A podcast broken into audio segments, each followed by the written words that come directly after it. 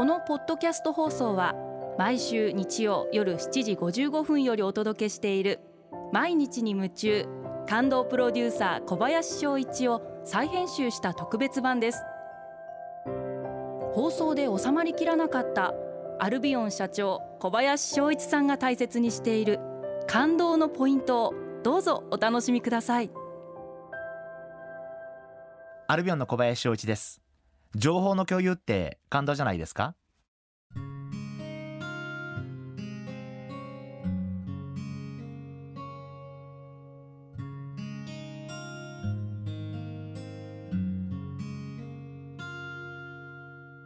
私は8年前から G1 という会議体に出席をしています。これは経営者、え、政治家の方々霞が関の方々、え、芸術家の方々、え、いろんな分野で第一線で活躍されている方々が約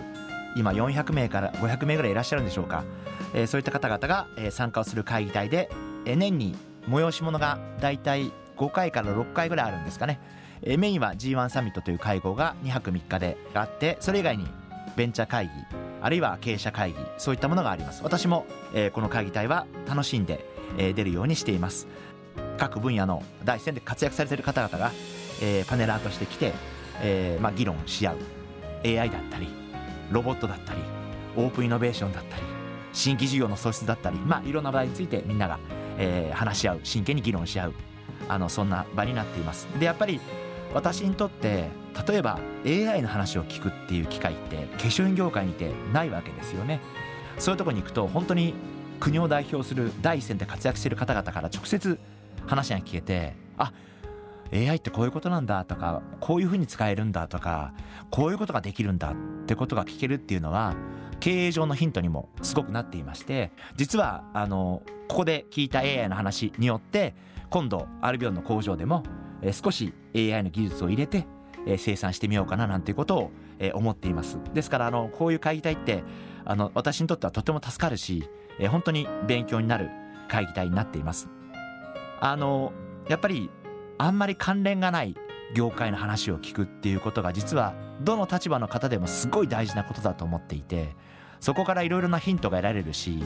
いろいろなことを考えさせられるしということがあると思うんで是非リスナーの皆さんもいろんな業界の方々にお会いして関係ないと思っても話を聞いてみてああこの業界ってこうなってるんだとか知ることだけでもすごく自分にとってためになることなんじゃないかなというふうに思っています。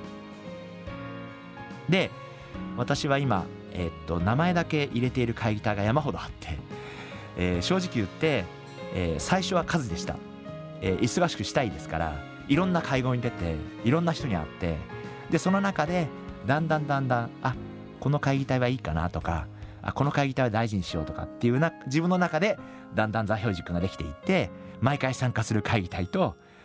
大変申し訳ないんですけど毎回参加しない会議体とまあいろいろなものが出てくる。でもそれは当たり前のことで、えー、最初は数がいいんじゃないかなと、えー、行ってみないと分かんないですからまずは行ってみてでいろんな方と話してみて触れ合ってみてその上であこれはいいかなあこれは続けようかなそういうことを判断すればいいんじゃないかな。そんなふうに思ってます。